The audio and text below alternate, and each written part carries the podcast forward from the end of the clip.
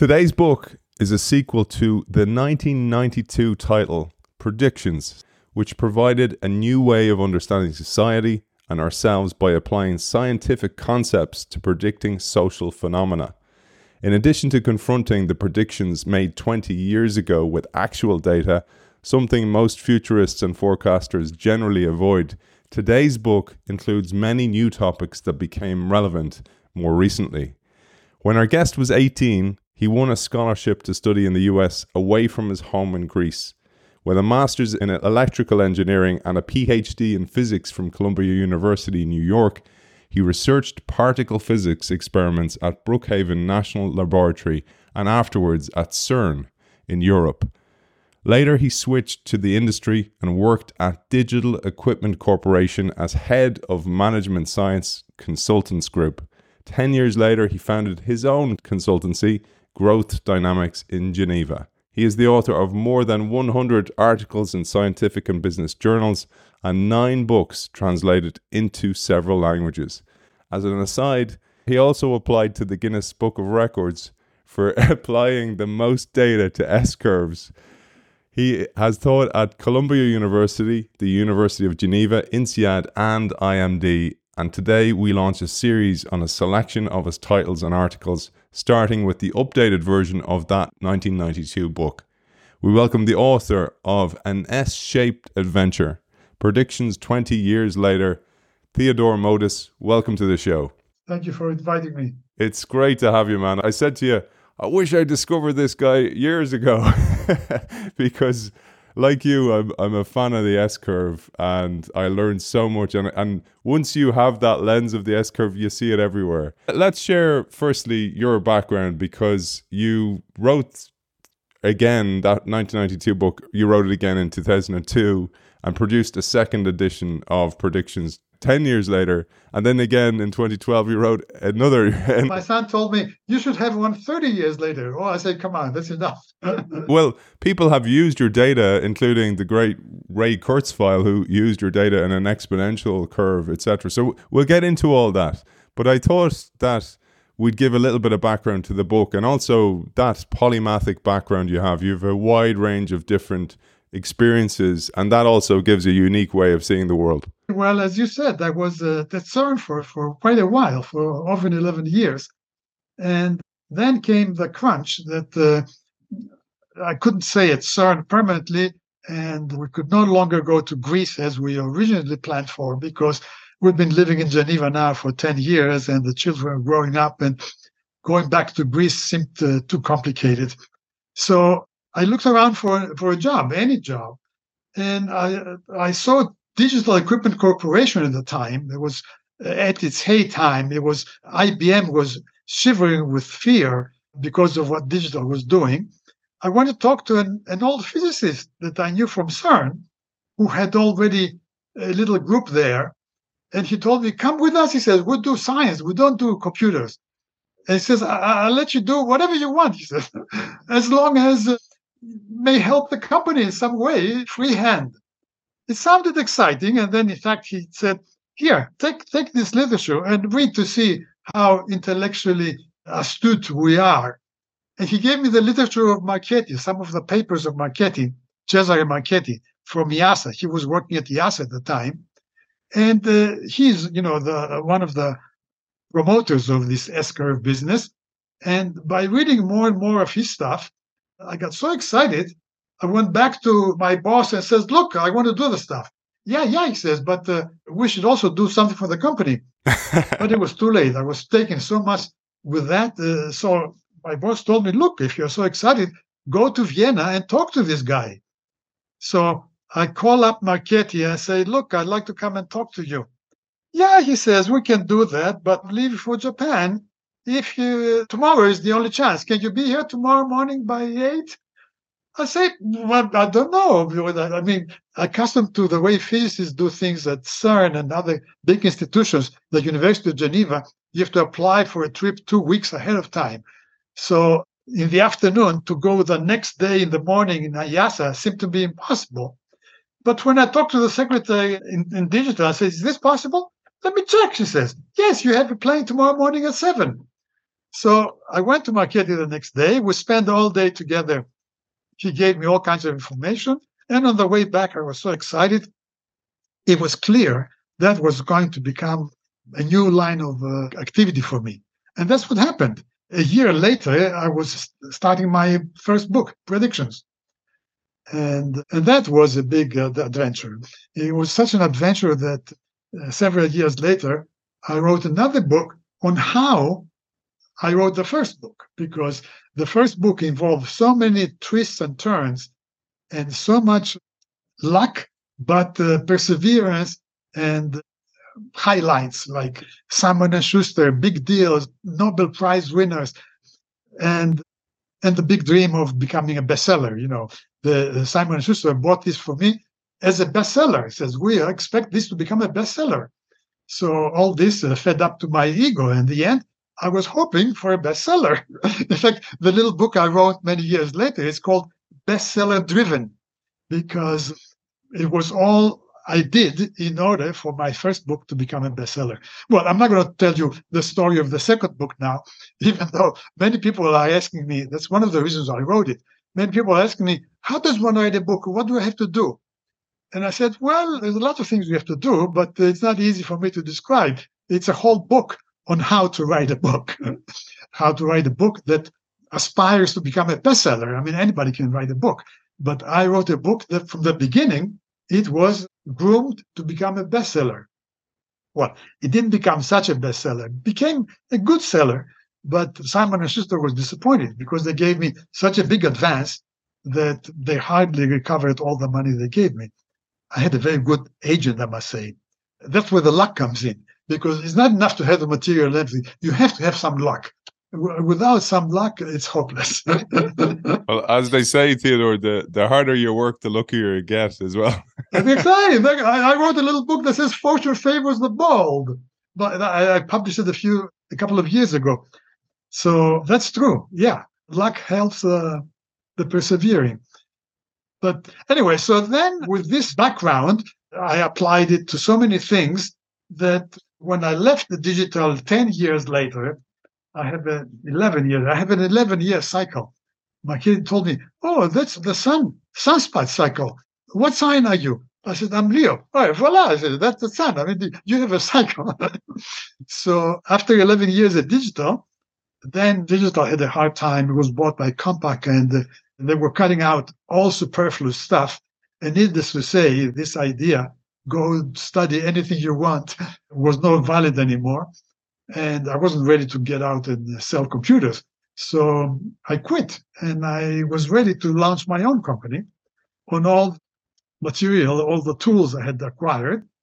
And so I kept doing what I liked doing in a scaled down situation because I was from home now and I wasn't having my fat salary coming every month. But needless to say, I was just as happy, happier for that matter. it's so true, isn't it? With people who are driven by change and interested by change and curious, that when you do pursue your dreams, you're happier. Even you might you might not have as many luxuries, but that that kind of force of the unhappiness working in a company that makes you sit at your desk and and bureaucracy and administration versus you can pursue what you want to do. It's it's a much better pursuit. I was spoiled. In fact the first years in digital spoiled me because you know when my boss there said go and study anything you want i picked it up and i liked it and i couldn't give it up at the end. So i i left and i tried to find clients but again along the lines i like to do what i like to do not uh, anything the client wants to do it's very hard to go backwards, isn't it? After you have experienced oh, that freedom. Hopeless. It's hopeless. yeah.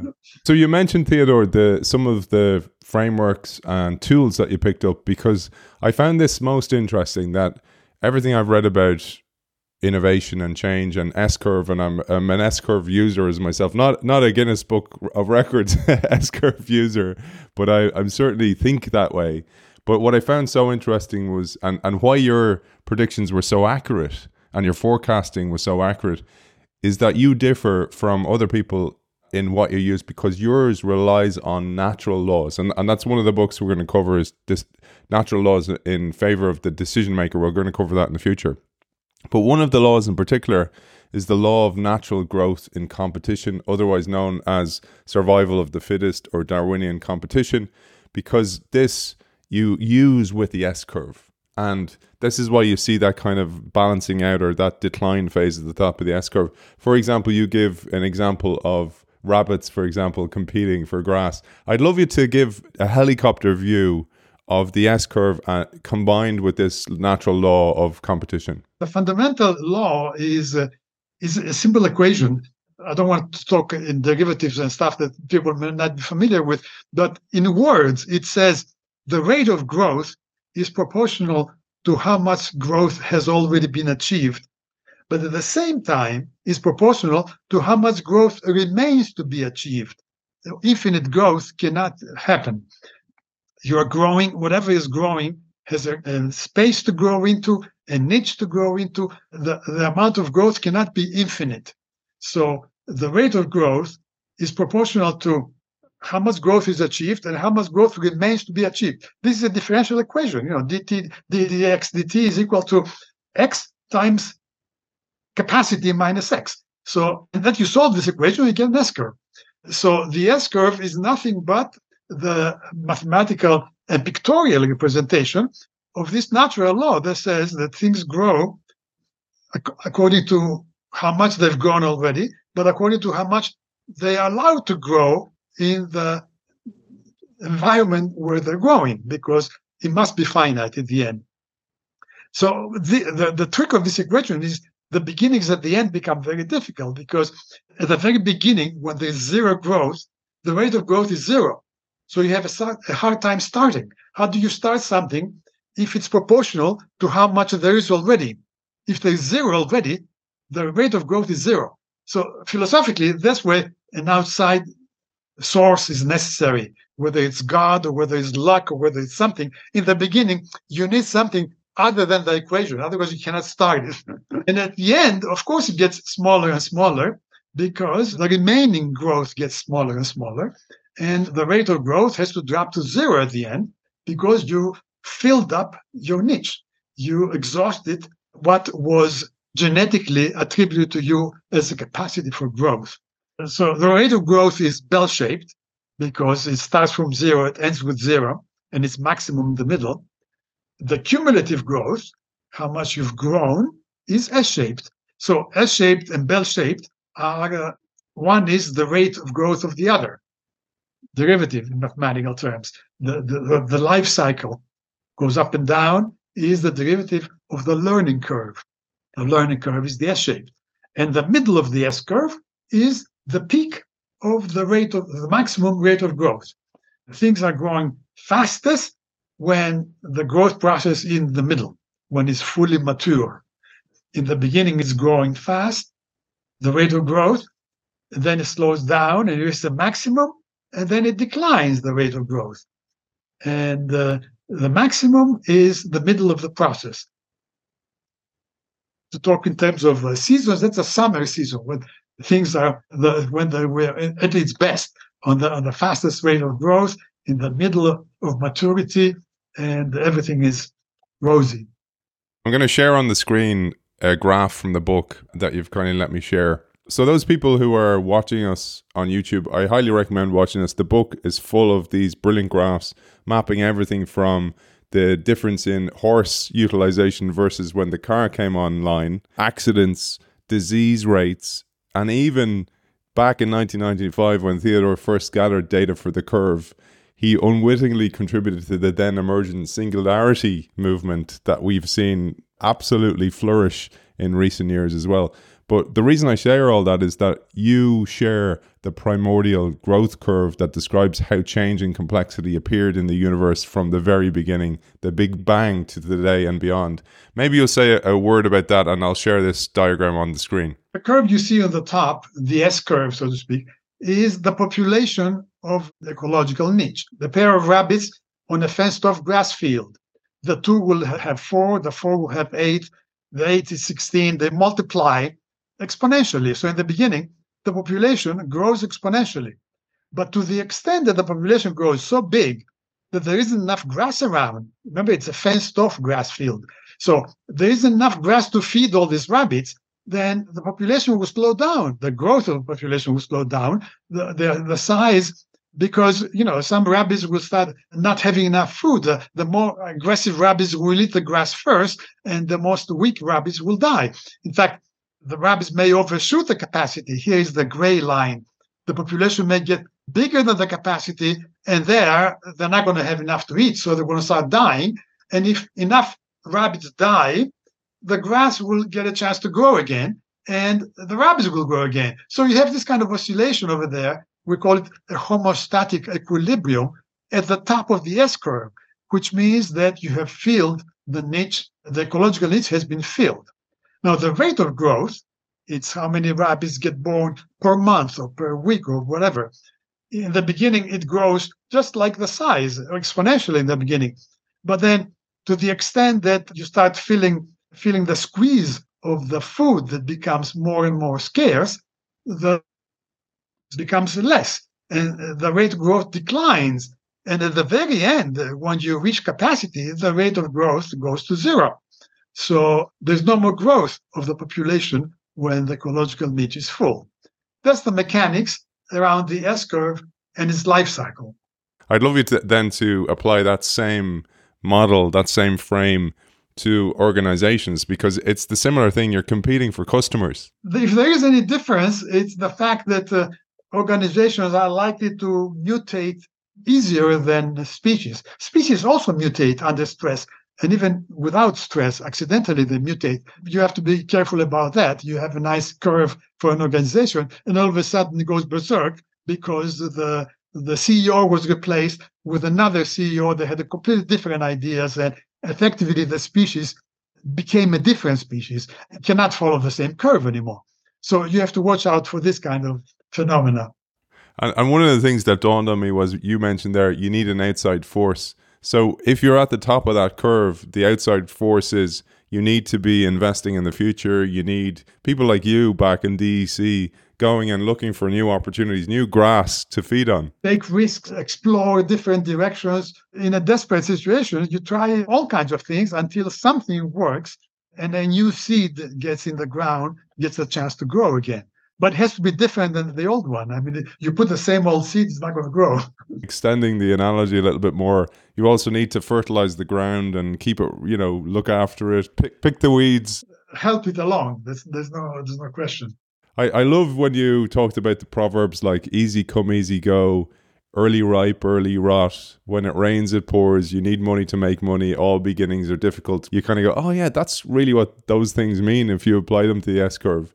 But uh, speaking of which, I mentioned all the different applications you used for it, and I'm going to share on the screen now one of the graphs that you share, which is the example of car accidents, and you observed that deaths by car accident grew along an S curve with the appearance of cars until the mid 1920s when they reached about 24 per 100,000 per year and then they stabilized from then onwards. I thought this was really interesting because it shows the homeo- homeostatic mechanism that you mentioned there, where the limit is reached. So I'm going to share this on the screen, and I'd love you to talk to this one. Cars came into the early in the early 19th century in a big scale, and the numbers kept growing, and the accidents also kept growing. But that wasn't important until the accident rate reached a threshold it appears that society can tolerate a certain number of accidents, but not more than that. So, how this level is decided is not clear. But uh, apparently, when you got more than 25 deaths per 100,000 population per year, society reacted. And, uh, legislator was put in place, and uh, cars became more safe. Uh, safety regulations tightened up, and so for the next 50 years, we see an auto-regulation process where society reacts and uh, technology advances and people and more and more cars get on the road and more and more they go faster and faster and more and more roads are built but the number of deaths per remains constant because society doesn't tolerate big. This is the price society is willing to pay for the use of cars. In fact, there's a similar price, the similar curve I have done recently for the use of guns. It's about half as much. You know, it's about 12.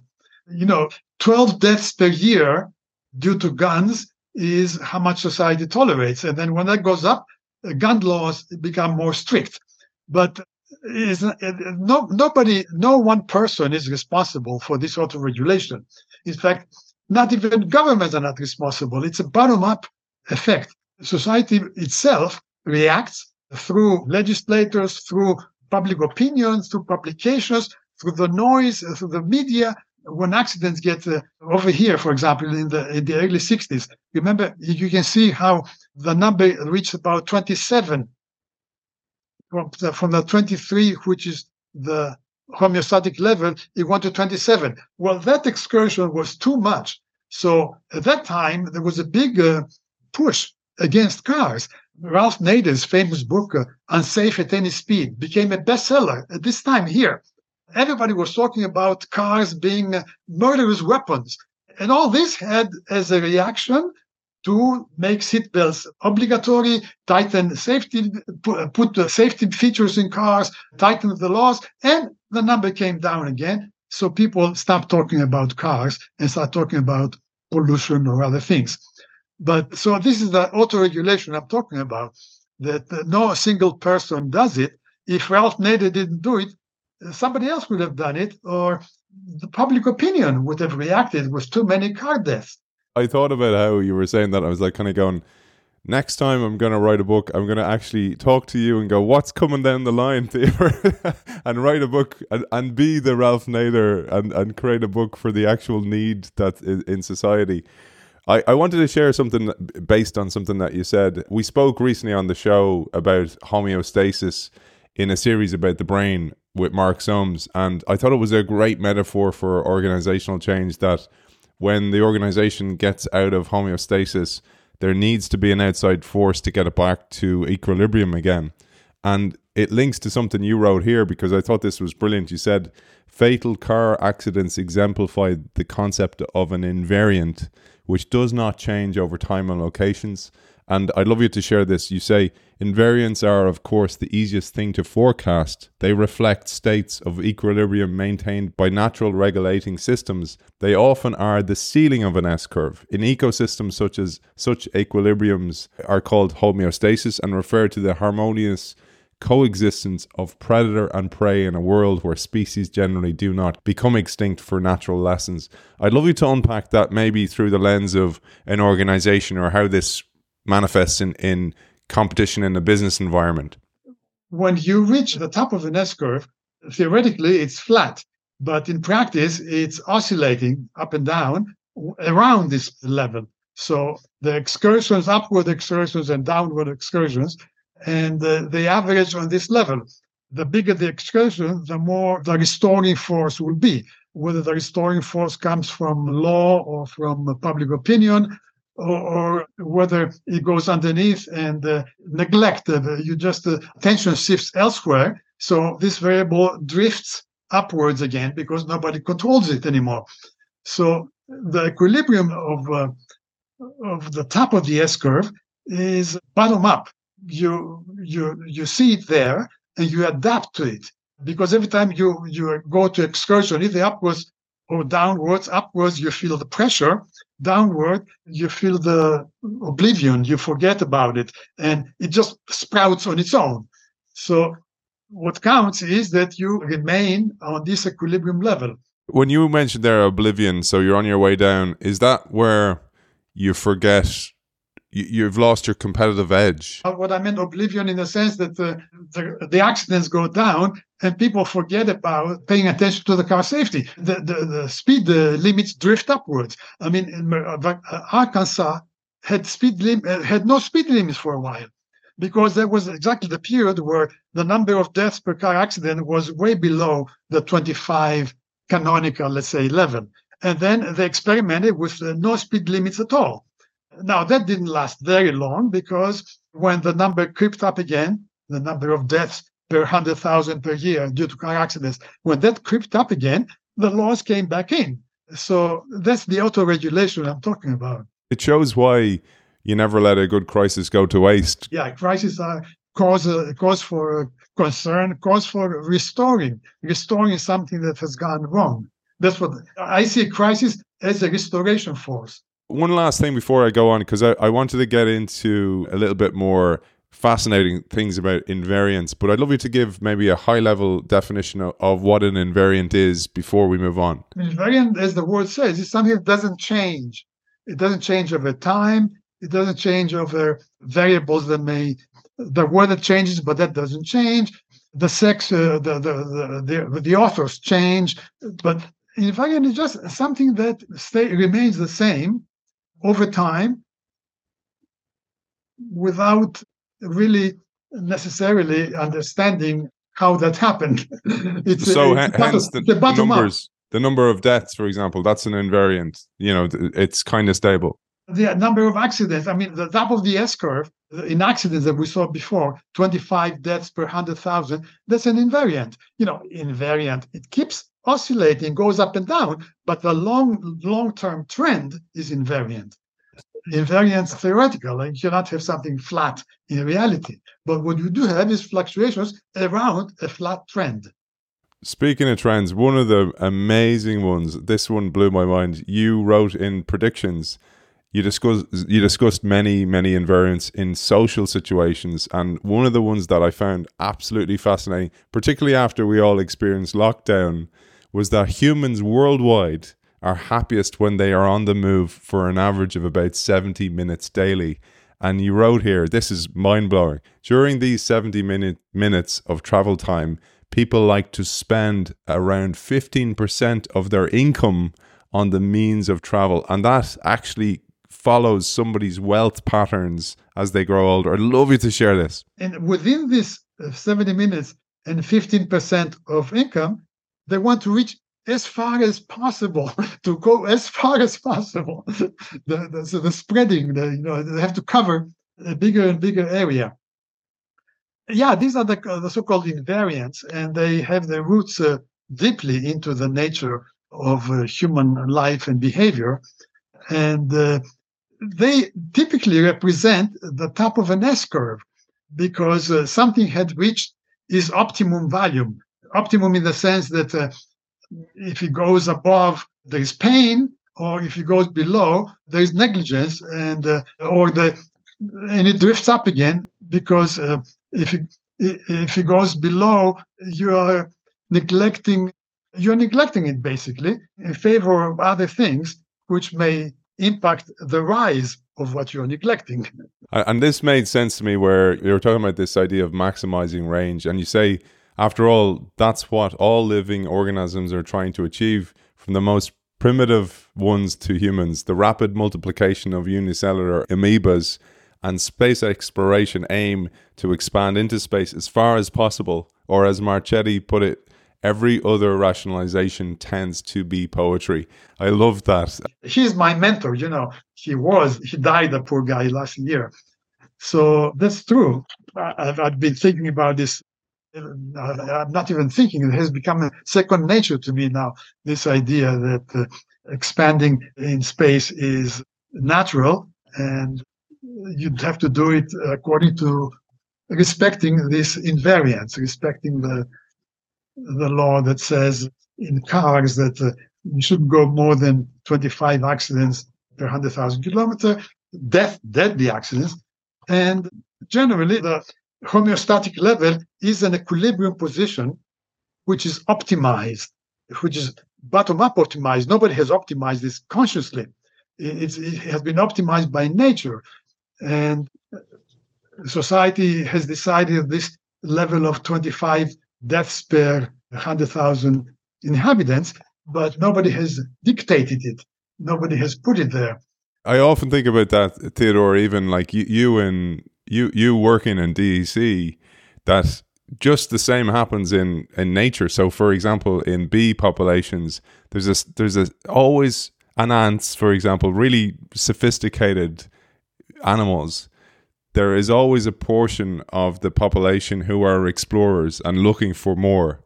And then there's always the worker ants and those people, the worker bees who do the work all the time. And I thought that's exactly what happens in organizations with change makers like you were in DEC. Typically, with, uh, with they had told me study anything you want as long as it can help the company in some way. This was the heyday. They, they had uh, enough uh, revenue to afford this, but they also realized that this is useful.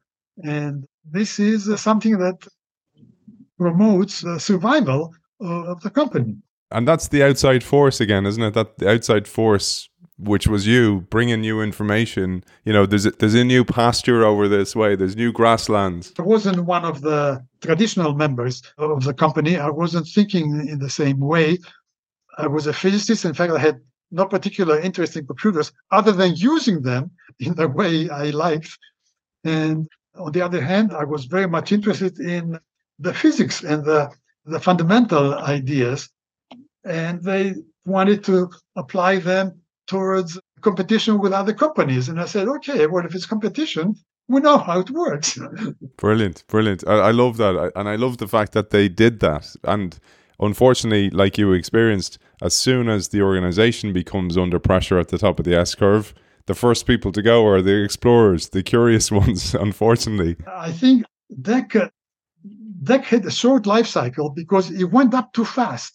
You know, the life cycle is basically symmetric. The old saying, easy come, easy go, you know, it, it, it came up very fast and then it came down also uh, fast. While IBM has a life cycle that goes like this, you know, so that it, it takes very long time to grow and it will take very long time to decline probably will mutate before it declines completely. But with digital, it was uh, very fast. And that's why, consequently, it was also very exciting because uh, fast changes uh, drive you, you know, it's intoxicating. it's, uh, it's very exciting. I mean, uh, I remember I studied Marchetti's ideas for a while. And then I went to business school, IMD in Geneva. I had a friend there I presented him the idea. Says, "Look, do you think that this is worth teaching in the university?" And after he arrived, he told me, "Why do you want to teach? This thing is so exciting. Go write a book, write a bestseller. I mean, go, go do your own stuff. You go to teach, you just become a teacher." He said. Something you said there is so important. Uh, that idea of easy come, easy go, or the quicker you grow, the quicker you'll you'll die. I, I like the more I read and I'd love your thoughts on this. Like the books I've I read eclectically, as as you know, and you you do too. And I find actually when you do that, you discover these universal laws. You discover these universal frameworks that work for everything. And something you said there, like I looked into nature. So a mice, which a mouse grows, you know, reproduces really really quickly, but a whale, which lasts a lot longer, doesn't get so much disease they they grow grow much slower and therefore they live longer and i think there's huge wisdom in that when you think about it from an organization perspective even from an investing in a company perspective you got to go for slow growth. You can't push it. There's a there's a natural growth curve that has to be obeyed. That's right. In fact uh, we have we have a publication with a mathematician friend of mine in digital. He was helping me with the math that uh, describes just that. How much can you slow the growth artificially in order to increase the size you will become at the end? Because easy come, easy go. You go very fast, you will decline very fast. Although very slow growth may last very long, but you will never become very big because it's so slow growth. So we're trying to find the optimum of how it is to to grow fast enough, but not too fast. And uh, in fact, we did publish an article on these issues with how to estimate the optimum S curve or the possible S curve, the most likely S curve that fits a number of data. Uh, so that uh, there is predictability. It's not magical. It's not like uh, you will tell you the future in some kind of a magical way, but you will know more precisely how much can be done and with what probability. So all this is quantified. This is a publication we did many years ago, and it has lookup tables like uh, given how many points do we have and what's the accuracy per point and how much confidence level we want to have on the answer. You put all this inside, and it gives you a number. It says 80%, you know, for this kind of thing you're asking for. it even applies to stuff like muscle growth. So if you try and cheat the system and take steroids to grow muscle, the tendons don't grow and then the muscle actually tears. Or, or the same with it's called rank growth in plants. If you feed the plants and they grow too quickly, they don't grow that stress wood on the inside of the plant. So then they just tumble over and they become kind of floppy. It echoes the golden mean, you know, some kind of a ancient knowledge of a golden mean. But you, you do it uh, mathematically, you do it uh, rigorously and precisely. And I'm going to link in the notes to Theodore on on YouTube where he shows how to use Excel to use the S curve as well. So we're going to link to that Theodore for people. Okay, yeah. Uh, we've covered the natural growth curve, the S curve, the primordial growth curve. We've covered invariance. There's another term that's interesting and, and needs to be understood, which is deviations. And here you say unnatural events such as a world war, major earthquakes, natural or economic catastrophes, and any other singular but significant phenomenon that never occurred before during the historical window under a study may introduce short term deviations from the S curve trend. But here's the interesting thing a return to the S curve course is expected when the unnatural event subsides. Other deviations from S curves, you tell us, may involve simple fluctuations such as phenomena as cascading S curves, the early catching up effect, the final overshoot, a niche within a niche, and a niche with a variable capacity. As always with science, there are complications, just because life is complicated, and uh, you never have only one species like on a niche. You have more than one species. You have interactions which may differ than predator prey. You may have like the grass and the rabbits, it's a predator prey relationship. You know, the rabbits eat the grass, but you may have rabbits and sheep, which is not predator prey. One doesn't eat the other, but they both eat the grass, which serves for food to the other. And so there you have a different type of uh, relationship. And in my book, Conquering Uncertainty, I analyze this kind of competition where you may have uh, plus plus plus minus minus plus minus minus. If you have two species, they can interact in that different ways. One can influence positively the other, symbiotic. One can influence negatively the other, predator prey. One can be positive positive. Uh, no, negative negative is the classical antagonistic relationship. And commensalism. Commensalism occurs in a parasitic type of relationship in which one species benefits from the existence of the other, but the other remains unaffected. So you have zero plus. One species benefits and the other one is impervious to what they want in God. And amensalism, this is the most exotic one, is minus zero. That is, one species suffers from the existence of the other, but the other is impervious to, to, to what's happening. So all those four are possible. And I give examples of these it'd be fascinating for to map them to the type of competition in a business environment. Exactly, but that's what this book, uh, Conquering Uncertainty, is a business book in principle, in a popular style. Because whenever I write, I want to have a bigger audience, so I never write only for the business person. But in this style, I'm addressing a business problem, which competition. And are different types of competition plus, plus, plus, minus, minus, minus, plus, all the combinations. And Oh man, we're, we're gonna have to get that in as well into the series. we'll ne- we'll never be finished. well, well, well. Okay. Oh, uh, with pleasure. With pleasure. No, no. You decide. Well, you know, make a choice and pick up whatever is interesting to you, and let's let's stick on that because I've written many books, and and in fact they're old one now. I, I keep go. I have to go back and and remember what I said. As I say, I spent yesterday all day trying to remember what the book really contains because I've moved on and I'm excited about other things. I thought we'd show a couple of deviations and show some of the work from, that you did back in predictions. For example, in predictions, you contrast Mozart's textbook's S curve to Schumann's curve that was punctuated by deviations such as a nervous breakdown. I'll show that on the screen again because it, it's absolutely fascinating. And maybe you, will share this because I, I really want our audience to understand how the S curve can be applied to any phenomenon. Well, here is uh, Schumann's collective compositions throughout his lifetime. And we see that they roughly follow an S curve. Everybody has an S curve in creativity. That is, in the beginning, you cannot create very much. At the end, you get tired and you cannot create very much. And you're most, mostly creative in your active part of your life, in the midlife. But if you have turbulent life like Schumann, who had uh, problems. He had a nervous breakdown. He committed suicide. He attempted to commit suicide. He committed suicide at the end. So these things are not natural. And in a way, they interfere with the uh, natural evolution of one's work, which should follow an S curve, because what can be more natural than an S curve evolution? So we see here Schumann's compositions, and we see a nice S curve in the beginning, which deviates from the final one a little bit, because uh, it's punctuated with a with a nervous breakdown, which slowed it down. But then it picked up again, and it's punctuated again with this attempted suicide. He stopped for a while, and then even died.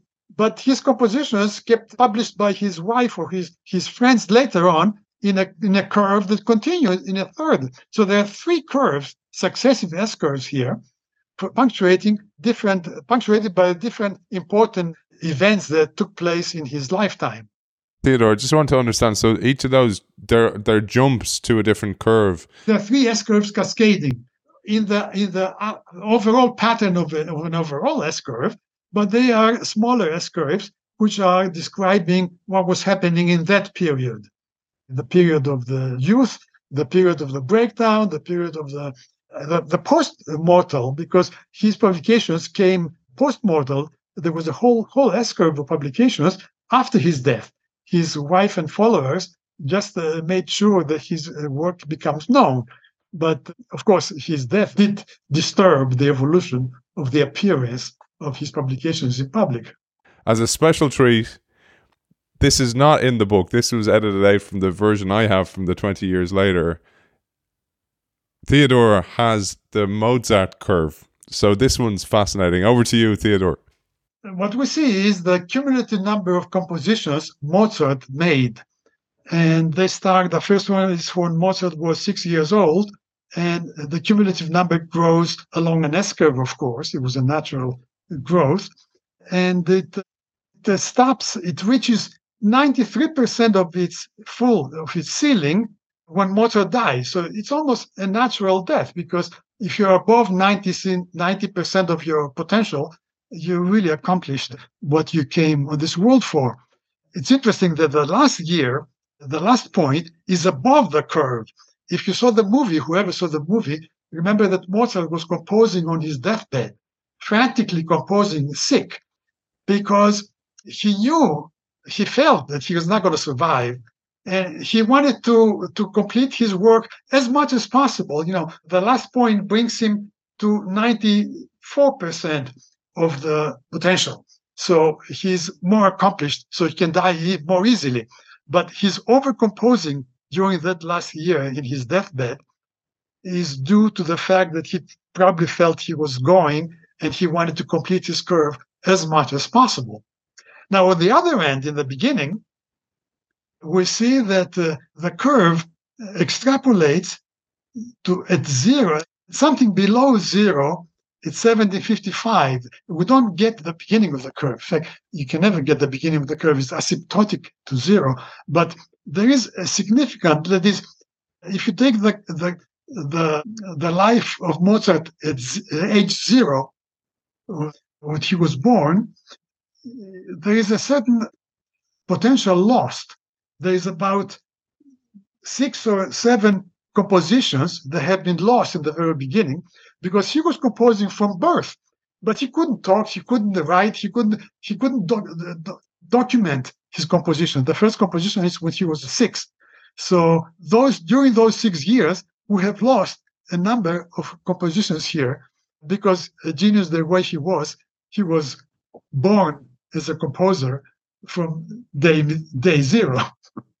that speaks to what you said about in the start, there's not enough energy to get the S curve going, right? Exactly. The beginning of it is complicated. the beginning is always complicated. So I feel today's episode has reached the top of its own S curve. So we're going to finish there. And Theodore was joking with me before the show where I said, we'll probably only get through chapter one. We actually have only got through chapter one and we didn't even get near it.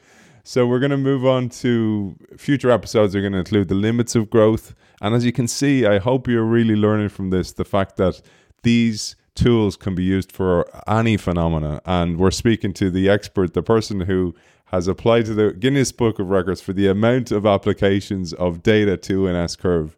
And it's been an absolute pleasure. Theodore, for people like me who reached out to you to find copies of your book, because I, I did hunt some down on Amazon behind me here on the library, but also you do sell them yourself. My company's website, Growth Dynamics, growth-dynamics.com. And I link to all the places to find Theodore, including his books and his articles, still publishing articles ongoing as well, like you mentioned during this episode about the guns it's been an absolute pleasure speaking to you, author of An S Shaped Adventure Predictions 20 Years Later. We look forward to 30 years later. Theodore Modis, thank you for joining us. Thank you. Thank you. Have a nice day.